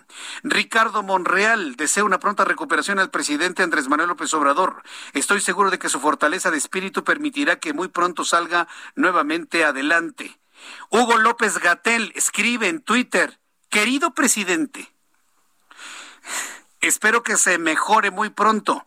Todo su equipo estamos atentos a su recuperación y dedicados a las tareas que nos ha encomendado. Confiamos en que muy pronto estará de regreso en actividades públicas, ha escrito Hugo López Gatel, subsecretario de Salud del Gobierno Federal. Bueno, Vicente Fox, a ver, tengo información de qué ha escrito Vicente Fox. Vicente Fox le escribe a López Obrador lo siguiente. ¿Quieres saber? Ahí le va. Más pronto cae un hablador que un cojo. En serio, López, te deseo pronta y rápida recuperación. primero, primero lo peinan y luego le dan el zape, ¿no? Qué bárbaro, no, no puede ser. Eh, dos, dos tweets están en ese tono, ¿no? El de Vicente Fox y el de Lili Telles. Pero bueno, todos coinciden, coincidimos, inclusive yo me sumo, y, lo dijimos en su momento, nos sumamos a una pronta recuperación del presidente. Una cosa son las, eh, el ser adversarios o no coincidir en las ideas políticas o las ideas de país, y otra cosa es lo humano. Otra cosa completamente distinta es lo humano. Le deseamos una pronta recuperación al presidente de la República. Eh, en mi propio nombre, por supuesto, del equipo del Heraldo Radio y por supuesto de todos los que colaboramos en esta gran, gran, gran empresa de comunicación, el Heraldo Media Group. Deseamos que se recupere pronto. Sí, pues para seguirle, ¿no? Dijo, pues sí, pues para seguirle, para seguir en la discusión de cómo vamos a organizar y armar correctamente nuestro país. Que se recupere pronto, presidente. Bien, siete con diez, las 19 horas con 10 minutos hora del centro de la República Mexicana. ¿Qué vamos, Ángel? Vamos a nuestros compañeros reporteros urbanos, periodistas especializados en información de ciudad. Daniel Magaña, ¿en dónde te ubicas, Daniel? ¿Qué tal, Jesús Martín? En las inmediaciones de la alcaldía de Iztapalapa, eh, bueno, pues tenemos frío y también lluvia. Ya llueve en algunos puntos de la zona suroriente y oriente del Valle de México, así que hay que manejar con mucho cuidado las personas que utilizan pues la zona concretamente del eje 1 norte para trasladarse hacia la zona de la avenida Pantitlán. Encontramos carga vehicular, sobre todo procedente del paradero del mismo nombre y en dirección hacia el Estado de México, es en donde tenemos mayor aumento en esta actividad vehicular esta noche para trasladarse hacia la zona también del anillo periférico oriente, en sentido opuesto, con las mejores condiciones viales para trasladarse hacia la terminal 2 del aeropuerto, las personas que utilizan la zona del eje 1 norte o bien para incorporarse hacia el circuito interior en su tramo de Boulevard Puerto Aéreo. A manejar con eh, cuidado esta noche, esta noche ya con eh, lluvia en algunos puntos de la ciudad. El reporte Buenas noches. Gracias, muy buenas noches. Gracias, Daniel Magaña. Saludamos con mucho gusto a Mario Miranda. Hola Mario, ¿en dónde te ubicamos? ¿Qué tal Jesús Martín? Pues buenas tardes. Tenemos información vial al momento. Informarle a los amigos automovilistas que circulan sobre el anillo periférico. Encontraremos un avance en el tramo de reforma a Barranca del Muerto. Pasando este punto, la vialidad se complica en dirección a la glorieta de Jerónimo. En el sentido opuesto de Jerónimo a Reforma encontraremos buen avance. Avenida Constituyentes del Periférico Observatorio con carga vehicular en ambos sentidos y finalmente Barranca del Muerto del Periférico Insurgentes con buen avance. Jesús Martín, seguimos pendientes. Muchas gracias por la información, Mario. Buenas tardes. Hasta luego, muy buenas tardes. Son las siete con doce, en las siete con doce horas del centro de la República Mexicana. Le estaba informando apenas hace unos instantes en el resumen de noticias aquí en el Heraldo Radio, súbale el volumen a su radio, por cierto, sobre Deltacrón, que hay científicos en Europa, en, en aquella parte del mundo, que han ya advertido sobre un nuevo virus, un nuevo coronavirus que combinaría la huella genética de Delta y la huella genética de Omicron juntos. Y lo han bautizado como Deltacron. ¿Sabe quién ya este, brincó y quién ya ha reaccionado a esta información? La propia Organización Mundial de la Salud. La Organización Mundial de la Salud está reaccionando a este anuncio que se hizo a nivel mundial de una nueva cepa de coronavirus Sí, de, una nueva variante de coronavirus, para ser más precisos, de una, de una mutación, si usted quiere verlo, en donde se habrían unido dos virus, el Delta y Omicron de coronavirus, dando en respuesta un virus nuevo con las dos huellas genéticas de Delta y de Omicron. La han bautizado como Delta Cron. Bueno, la Organización Mundial de la Salud está pidiendo al mundo que no informemos sobre eso que no nos refiramos que ni del tacrón, que ni de flurona, ni flurone, nada absolutamente. Lo que le ha informado de la combinación de coronavirus y virus de influenza, el coronavirus delta, coronavirus omicron, nada de eso. A mí me sorprende mucho esta reacción. ¿Sabe quién reaccionó así? María Fonker Cove María Fonkerkove, así se llama ella, es líder técnica de la respuesta a la pandemia de COVID-19 de la Organización Mundial de la Salud. Es un nuevo personaje, yo no lo había escuchado por ningún lado. María Fonkerkove de la Organización Mundial de la Salud pidió hoy a los medios mundiales no utilizar el término deltacron, ni flurona, ni flurone con respecto a la pandemia de COVID-19. Y ahora, en un mensaje que publicó a través de su cuenta de Twitter, Fonker Kobe dijo que utilizar estas palabras implica una combinación de virus y variantes, lo cual no está ocurriendo. Fíjense cómo están las cosas ¿eh? en el mundo. Por un lado, los científicos dan una información, por otro lado, un líder mundial como es la OMS los desmienten. Ahora vamos a tener que irnos a los científicos que están advirtiendo sobre la unión de estas variantes, si es verdad o no es verdad. Dice que eso no está ocurriendo. Dice Fonker Cove, no usemos palabras como deltacrón, ni flurona, ni flurone, por favor. Estas palabras implican combinación de virus y variantes y esto no está ocurriendo.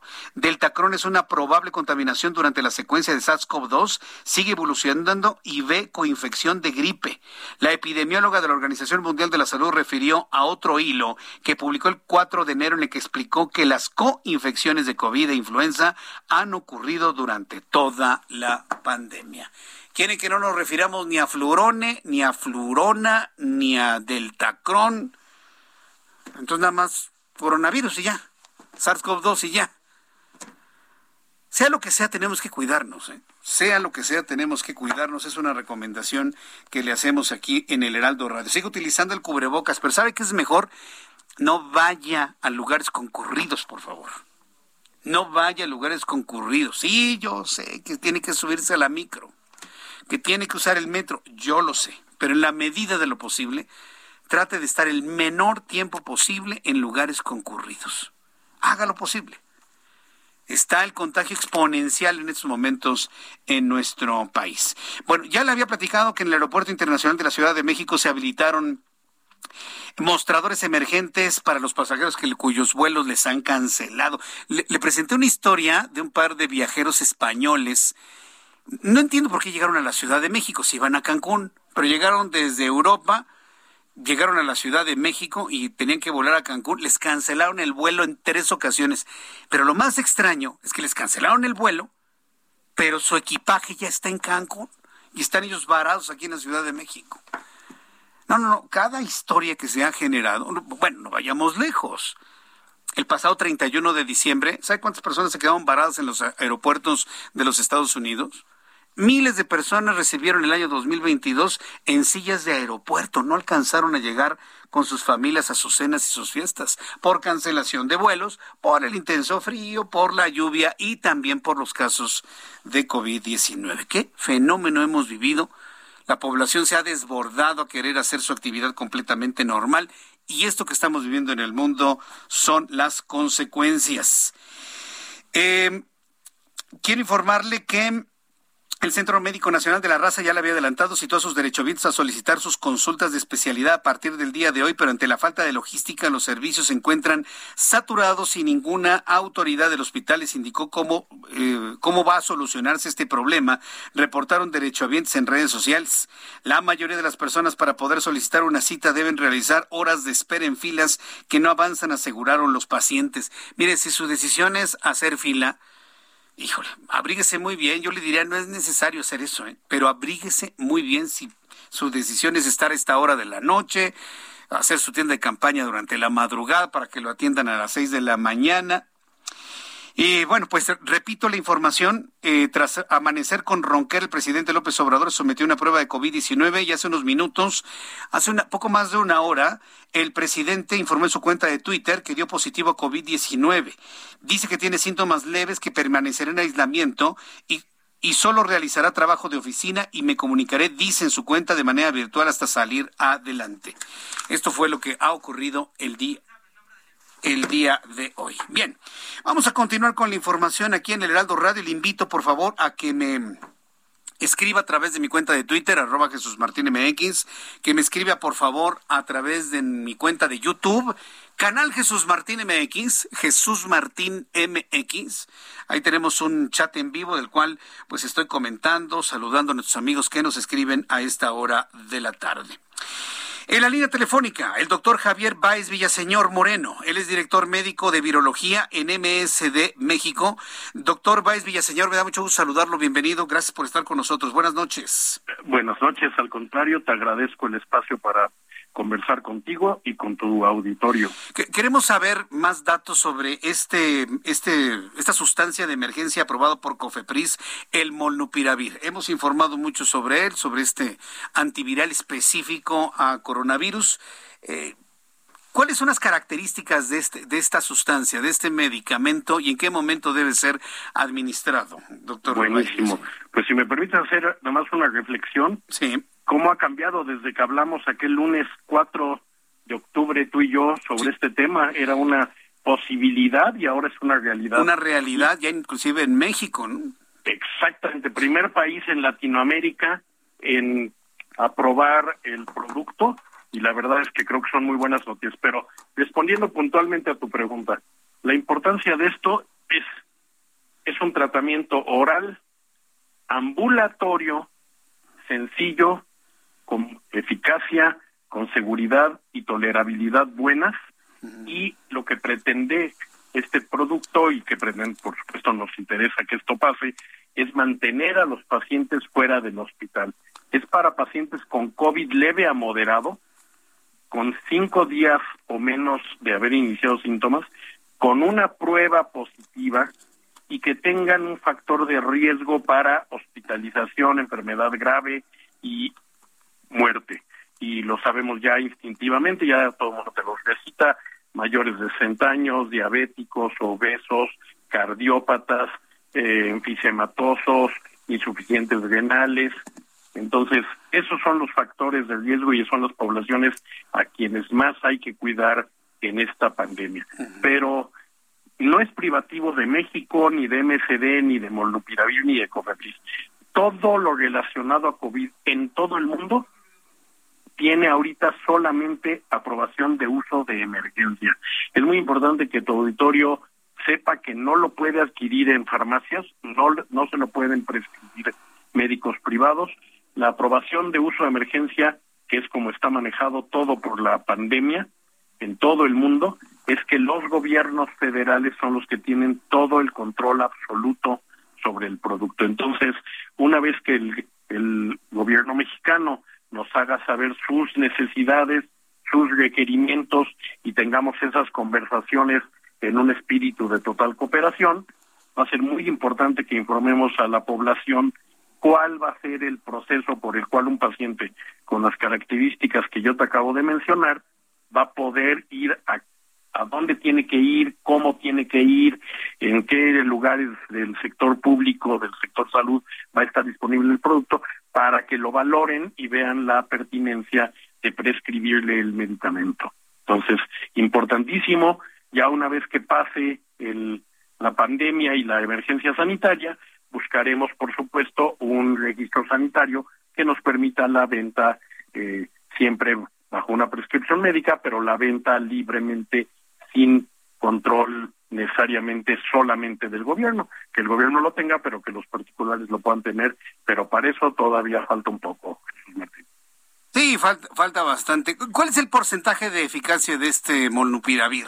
Porque bueno, desde que platicamos aquella vez hasta este momento, creo que se ha reconsiderado mucho el eh, porcentaje de, eficacia del medicamento. ¿De cuánto estamos hablando sí, actualmente? Hay, hay, varios factores que sería interesante eh, comentar, pero en este momento lo que tenemos reportado es 30% de reducción. ¿Cómo lo quieres ver? Tres pacientes de diez pacientes que se hubieran hospitalizado, enfermado gravemente o, o fallecido no lo van a hacer gracias al medicamento. Por supuesto, hacen falta más medicamentos, así como hacen falta más vacunas, pero ya el avance importante es que en ese triángulo que hablamos aquel 4 de octubre, en donde en un vértice tienes las vacunas, en el otro vértice tienes las medidas de prevención y en el otro vértice ahora tienes tratamiento ambulatorio corto, sencillo, que se utilice fuera del entorno hospitalario y que mantenga a los pacientes fuera del hospital, ese triángulo va a contribuir enormemente al combate de la pandemia. Además, el punto científico de que el mecanismo de acción de molnupiravir te permite bajar carga viral y por lo tanto bajar transmisibilidad e infectividad de los pacientes, eso nos va a permitir avanzar mucho más rápidamente hacia recobrar un equilibrio de nuestras vidas, volviendo a una actividad prácticamente normal. Entonces es el pues gran valor de Molnupiravir. En, en estos momentos con tantos casos de, contagio por el coronavirus Omicron, bueno, pues este, yo creo que se va a convertir en una estrategia fundamental. Ahora vamos a ver si alcanza, ¿no? Las, los lotes que tenemos en México, ¿no? Mira, necesitamos saber, y eso es importantísimo porque todos los gobiernos lo han hecho, ah. nos, han, nos han hecho conocer sus requerimientos. Pero te dejo la tranquilidad de que el abasto de lo que necesita el gobierno mexicano está disponible. Una vez que conozcamos esto, tengamos estas conversaciones que siempre serán en el ámbito de la cooperación, estamos rapidísimos para para poder traerlo a México y que el gobierno lo empiece a utilizar y distribuir apropiadamente. Doctor, le agradezco mucho su tiempo. Un fuerte abrazo y feliz año 2022. Gracias. Muchísimas gracias a ti y cuídate muchísimo, por favor. Escuchas a Jesús Martín Mendoza con las noticias de la tarde por Heraldo Radio, una estación de Heraldo Media Group. Heraldo Radio, la HCL se comparte, se ve y ahora también se escucha.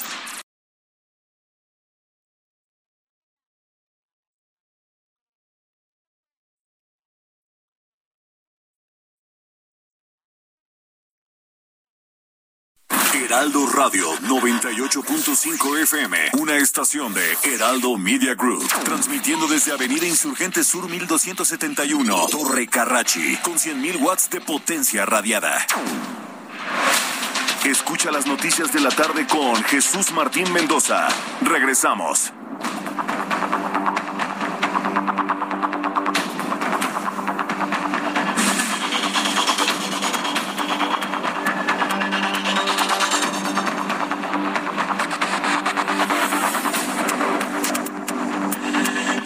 Con 30, las 19 horas con 30 minutos, hora del centro de la República Mexicana. Continuamos en el Heraldo Radio. Muchas gracias por sus comentarios, sus opiniones. Hay muchas opiniones a lo que algunos políticos le están contestando al presidente ahora que está, ahora que está enfermo de COVID-19. No, no se ha actualizado la información de saber si se va a ir a su casa en Tlalpan, debería ir a su casa en Tlalpan, meterse en cama y estar reposando, hidratándose, tomando medicamentos, siendo atendido, ¿sí? o este o si sigue todavía en el Palacio Nacional recibiendo gente. Hasta este momento no lo sabemos. Yo creo que lo más sensato es que ya haya parado su trabajo, esté totalmente en aislamiento y en resguardo para no contagiar a más personas del gobierno federal. ¿sí? Entonces, en cuanto tengamos una información de en dónde se encuentra el presidente de la República y qué está haciendo en este momento, luego de que hace una hora y media se confirmó que es positivo a COVID-19, se lo dará a conocer aquí en el Heraldo Radio. Por lo pronto entramos en contacto con mi compañero, periodista del Heraldo Media Group, Luis Pérez Curtaz, reportero del Heraldo de México para informarnos que eh, protestó el magistrado Rafael Guerra Álvarez como presidente del Poder Judicial de la Ciudad de México para un periodo 2022-2025. Estimado Luis Pérez Curtat, qué gusto saludarte, bienvenido, muy buenas noches. Igualmente, estimado Jesús Martín, amado auditor, muy buenas noches. Pues sí, hoy el magistrado Rafael Guerra Álvarez eh, pues eh, aseguró que más que una protesta individual es una vocación nacional un nuevo ciclo que permitirá renovar el espíritu de servicio. Claro que esperan desafíos más elevados, sacrificios más sublimes y objetivos más visionarios. Esta condición lo define como un encuentro. En una sesión híbrida, virtual y presencial, estimado Martín, amado auditorio, el magistrado presidente Rafael Guerra eh, señaló que la, la importancia ahorita en estos tiempos, independientemente de la modernidad, es estar al contacto con la gente y estar en la celeridad y abreviar los tiempos en, en la definición de juicios y de la atención a la gente. Señaló que su responsabilidad solidaria es estar a la altura de la esperanza de los mexicanos. Señaló que confían en las personas, pero creen en los valores y su responsabilidad es representarlos con dignidad, refrendar el sentido del servicio público y sus aspiraciones y tradiciones para dar luz a un nuevo comienzo. Reitero que esta administración está comprometida a cumplir con diversos compromisos estratégicos y adaptarse al momento histórico y sus demandas una justicia que sea expedita y sobre todo más que nada eh, Jesús lo que reitero mucho del magistrado presidente pues de que sea eh, fuera de todo control pues de que sea una justicia justa porque hay muchos intereses pues que están en oscurito. Aparte señaló también eh, lo importante la importancia que la gente tenga confianza en estos sistemas de eh, jurisdiccionales. Y anunció que iniciaron la reingeniería eh, para eh, de procesos para simplificar y optimizar esfuerzos para la gestión en entrega de control de expedientes para el archivo judicial y así como la plataforma para los exhortos digitales. El magistrado presidente Rafael Guerra Álvarez aseguró que habrá que cumplir los compromisos obtenidos por el Estado mexicano en materia de derechos humanos. Así las cosas esta mañana aquí en lo que fue la ciudad jurídica, la ciudad judicial, en la colonia Doctores. Te regreso contigo al estudio, Jesús Martín. Luis Pérez, me dio mucho gusto saludarte a través de la radio. Te envío un fuerte abrazo y gracias por esta información. Dos para allá, Jesús Martín. Saludos. Fuerte abrazo, que te vaya muy bien. Es Luis Pérez Curtad, nuestro compañero reportero aquí en el Heraldo Radio. Son las 7.34, las 7.34 horas del centro de la República Mexicana. Más temprano reflexionábamos sobre la importancia de hacerse pruebas. En primer lugar, para confirmar si usted tiene o no tiene coronavirus o influenza o alguna otra enfermedad. Hacerse la prueba de coronavirus para confirmarlo, descartarlo. Y en función de eso, bueno, pues tomar las medidas correspondientes con su, con su médico o en su clínica para atenderse. En la mayoría de los casos le hemos informado, la atención de Omicron es ambulatoria, puede irse usted a su casa, afortunadamente no está generando una enfermedad grave que requiere hospitalización, sí se están hospitalizando algunos, pero en menos proporción. Pero lo que ha sorprendido mucho es la cantidad de personas que necesitan una prueba. En respuesta a esta necesidad, el gobierno de la Ciudad de México anunció la instalación de más macroquioscos para poder hacerse estas pruebas que confirmen o descarten eh, tener el coronavirus en su cuerpo. Para hablar sobre ello, súbale el volumen a su radio. Tengo en la línea telefónica a Martí Batres Guadarrama, subsecretario de Gobierno de la Ciudad de México. Martí Batres, bienvenido, buenas noches. ¿Qué tal? Muy buenas noches, Jesús Martín, ¿cómo estás? Con mucho gusto de saludarte, Martín. Bueno, pues, eh, señor subsecretario, van a instalar más macroquioscos. ¿En dónde van a estar y cuál es la diferencia con los otros 117 que en su momento informamos aquí en el Heraldo? Mira, eh, se reactivan estos macroquioscos eh, con pruebas gratuitas de detección en 10 plazas comerciales a partir de mañana 11 de enero en un horario de las 11 de la mañana a las 15 horas.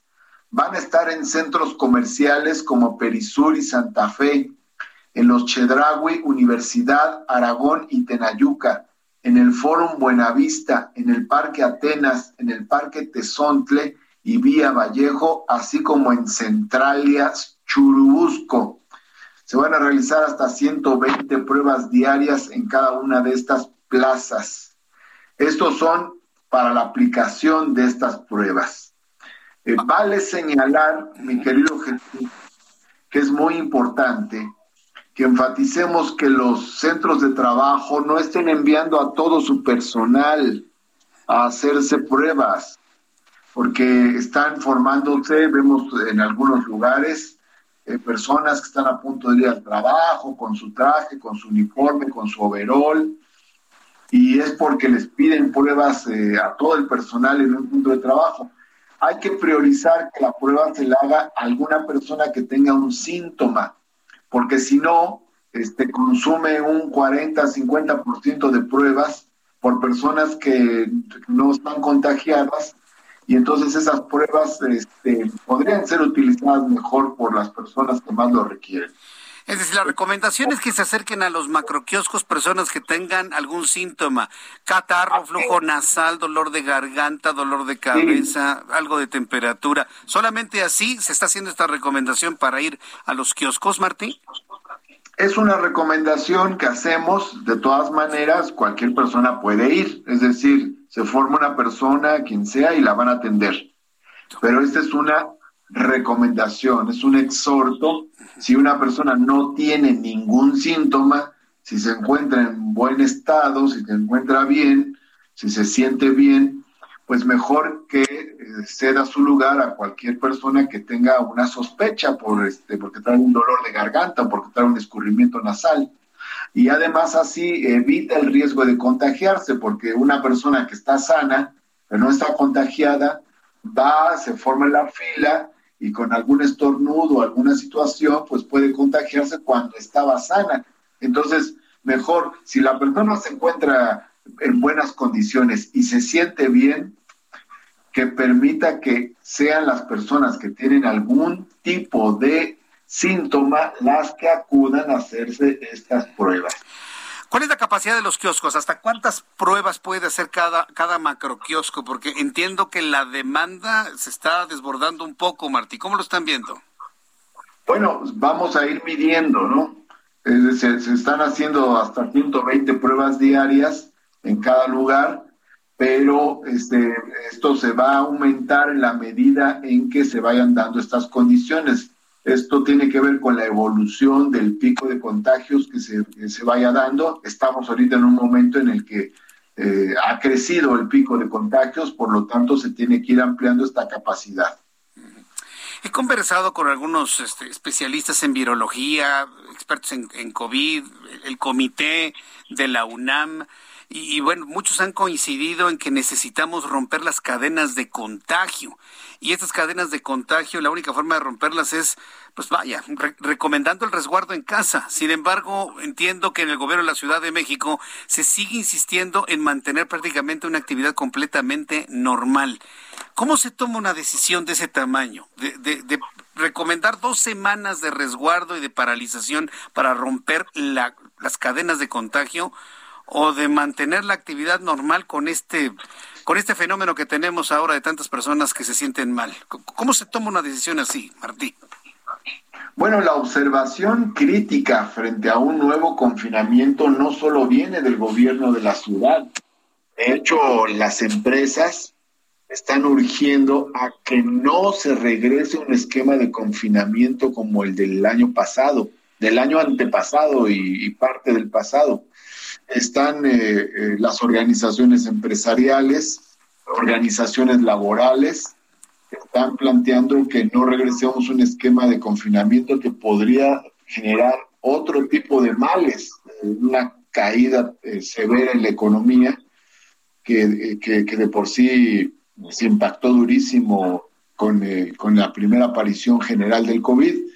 Entonces, ¿Cuál es la estrategia? Si no es el confinamiento, entonces la estrategia es la vacunación, continuar con la vacunación. Entonces, estamos en la vacunación por lo menos en tres frentes. Uno es el de los rezagados, o sea, los que no se vacunaron pueden acudir a vacunarse en cualquiera de las 16 alcaldías. Luego, dos, estamos con el tema de los menores de edad, de 15 a 18 años. Vamos avanzando muy rápido en la vacunación de este sector.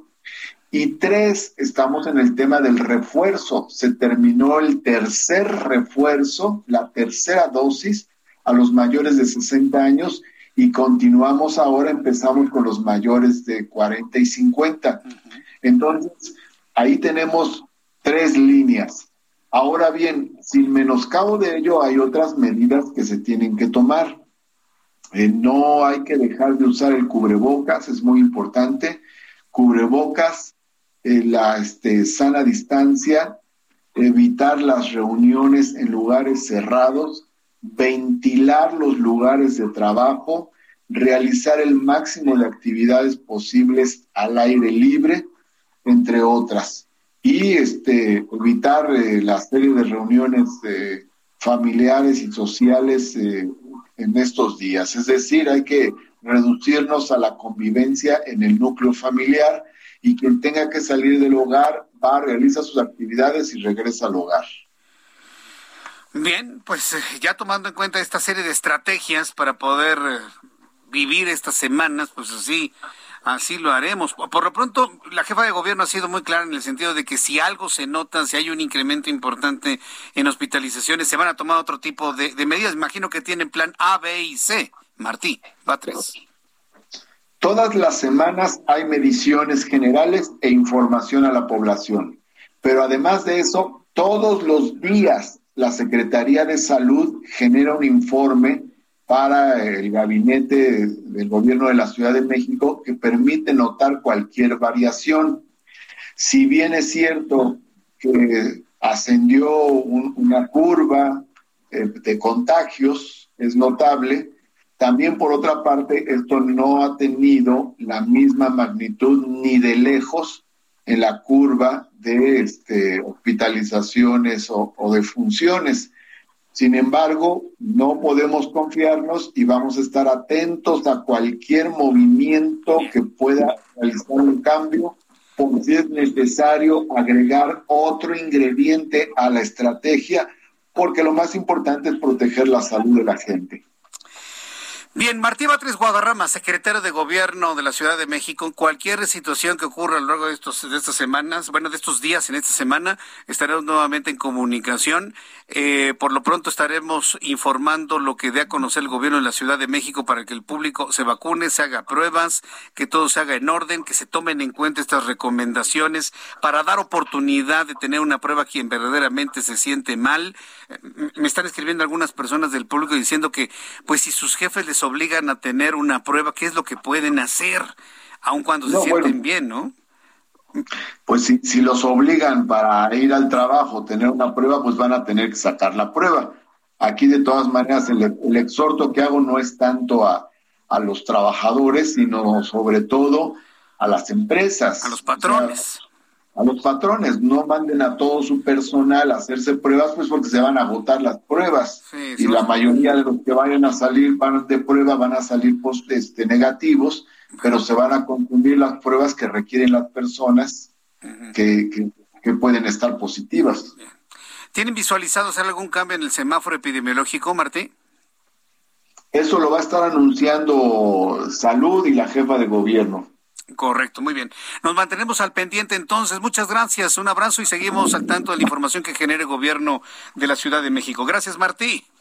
Un abrazo, Jesús Martín. Hasta pronto. Hasta pronto. Es Martí Batres Guadarrama, el secretario de Gobierno de la Ciudad de México. Bueno, ahí están las recomendaciones muy puntuales, muy operativo, muy objetivo el asunto. Bueno, finalmente se trata de, a ver, tenemos macroquioscos, tenemos pruebas, se tiene una buena cantidad, hasta 200. Hay en las 16 delegaciones vacuna. En las 10 plazas comerciales que ya comentó Martí se están haciendo las pruebas. Se está recomendando que se acerquen a hacerse pruebas personas que verdaderamente tengan algún síntoma, que se sientan mal ¿Cuál es el principal síntoma en este momento de COVID-19 en su, en su variante Omicron? Dolor de garganta. Si usted tiene dolor de garganta, lo más seguro es que tenga usted el coronavirus. Le van a hacer su prueba, le van a meter el hisopo hasta el fondo de la nariz. Muchas de esas pruebas están saliendo negativas, ya un gran porcentaje positivo. La semana pasada Tuvimos una entrevista en donde se nos informó que la positividad está cercana al 68%, la positividad, que no significa que todos esos positivos se vayan a hospitales, evidentemente, pero ya hablar de una positividad al 68% ya es algo, algo importante. ¿Tiene usted un síntoma? Vaya a hacer que se hacerse una prueba. ¿Se siente usted re bien? Se ha cuidado, usa el cubrebocas, no está en contacto con grandes aglomeraciones de personas, grandes concentraciones humanas, eh, tiene sana distancia, se lava las manos, hace ejercicio, eh, se asolea, este, come bien. Eh, vaya, se cuida usted y se siente bien, no tiene caso que se haga una prueba. ¿Está usted de acuerdo, no? Pero bueno, dejemos entonces, y estoy yo en coincidencia con ello, se puede saturar los kioscos, se pueden acabar las pruebas y las personas que necesitan hacerse esa prueba para determinar el COVID, quedarse sin prueba. Y vuelvo a insistir, sí hágase la prueba, ¿eh? si se siente mal. Por asuntos estadísticos, es muy, muy importante. Necesitamos tener una certeza de lo que verdaderamente está ocurriendo en nuestro país. Sí hágase la prueba. Independientemente, digo, claro, es fundamental tener el diagnóstico concreto, correcto, estadísticamente es fundamental saber en dónde estamos parados y qué es lo que necesitamos como país. Faltan 13 minutos para que sean las 8 en esta tarde noche ya. Me da mucho gusto saludar a Roberto San Germán con toda la información deportiva. Mi querido Roberto, qué gusto saludarte. Feliz Navidad, feliz Año Nuevo, feliz Día de Reyes y si quieres adelanto, feliz Día del Amor y la Amistad, mi querido amigo. Bienvenido. ¿Cómo estás, Roberto? ¿Qué tal, qué tal? mi querido Jesús Martín? Buenas noches y buenas noches a todo el auditorio. También felicidades para ti.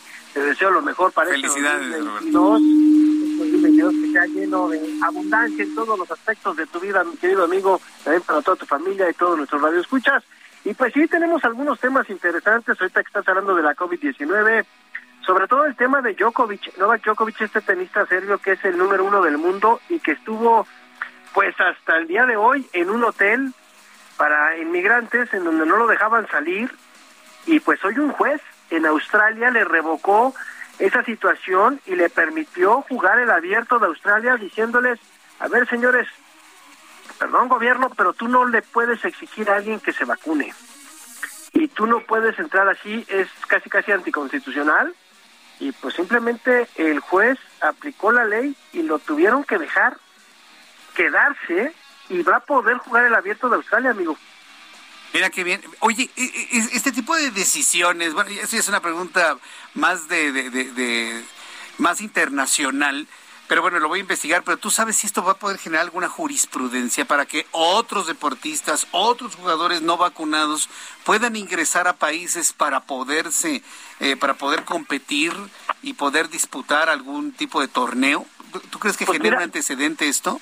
Es lo que te yo creo que esto va a ser dejar de presidente, ¿no? De que este hombre lo que hizo se movilizó y metió abogados, amigo mío. a la hora de meter abogados, los abogados pues fueron a reclamar, ¿no?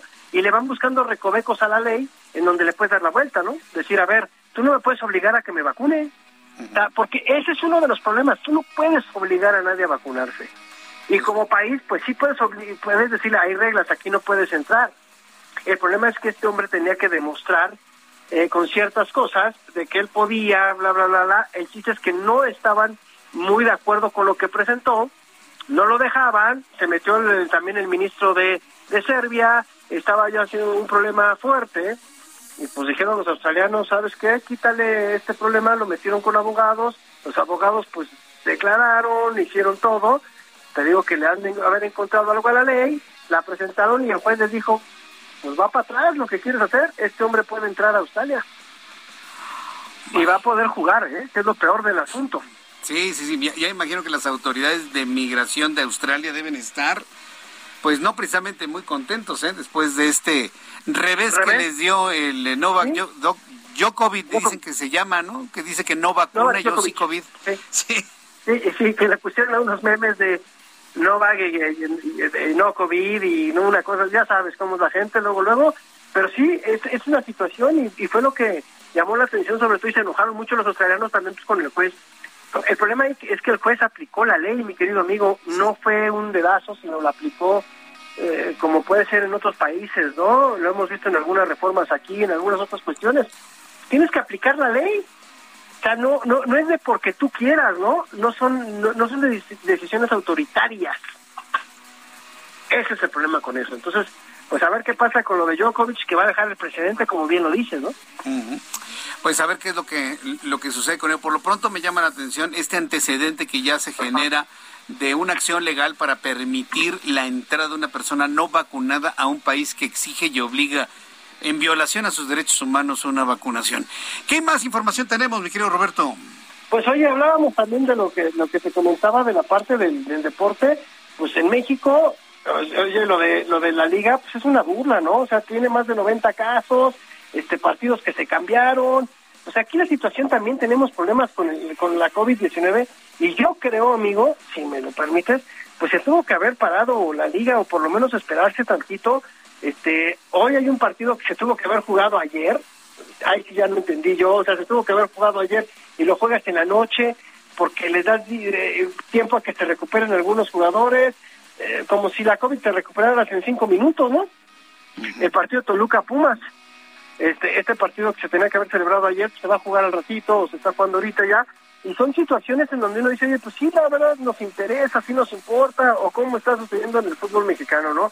Estas cosas que pasan, mañana, el día 12 también hay otro partido, el de Tigres contra Santos, que se tuvo que cambiar, o sea, situaciones que no, ¿cómo te puedo explicar, amigo? Como creo que no están bien, ¿no? Sí, no, no, no, definitivamente no. Pues bueno.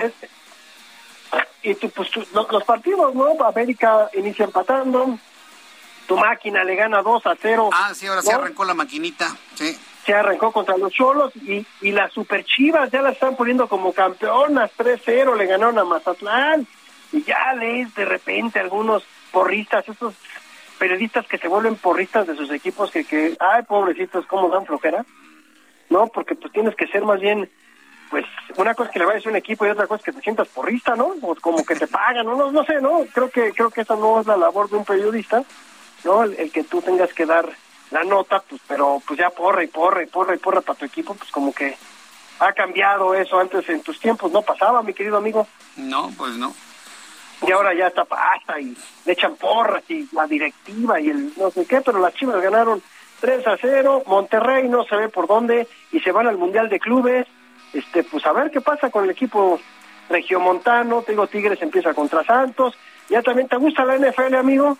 Sí, ¿O no eres seguidor del fútbol americano? Los vaqueros de Dallas, sí, sí, sí. Me bueno, pues se repite, se repite uno de esos duelos de antología de hace algunos años, que eran esas finales de conferencia entre Dallas y el equipo de San Francisco en este duelo de comodines el fin de semana, el domingo a las 3.40 de la tarde se va a dar ese duelo entre los vaqueros de Dallas del señor Dak Prescott contra los 49 de San Francisco de Jimmy Garoppolo.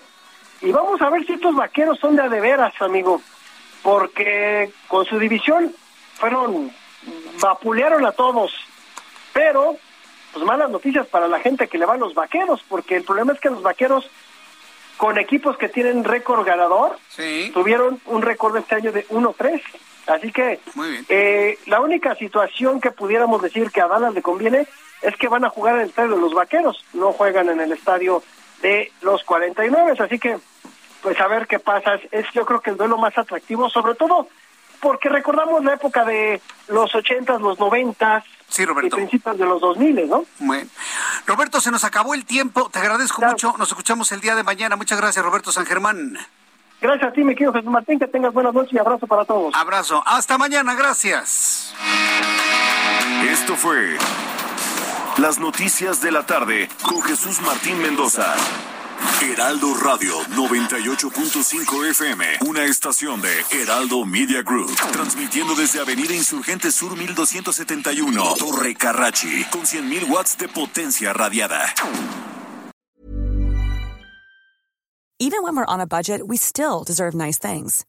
Quince is a place to scoop up stunning high-end goods for 50 to 80% less than similar brands. They have buttery soft cashmere sweaters starting at $50 luxurious Italian leather bags, and so much more. Plus, Quince only works with factories that use safe, ethical, and responsible manufacturing. Get the high-end goods you'll love without the high price tag with Quince. Go to quince.com/style for free shipping and 365-day returns.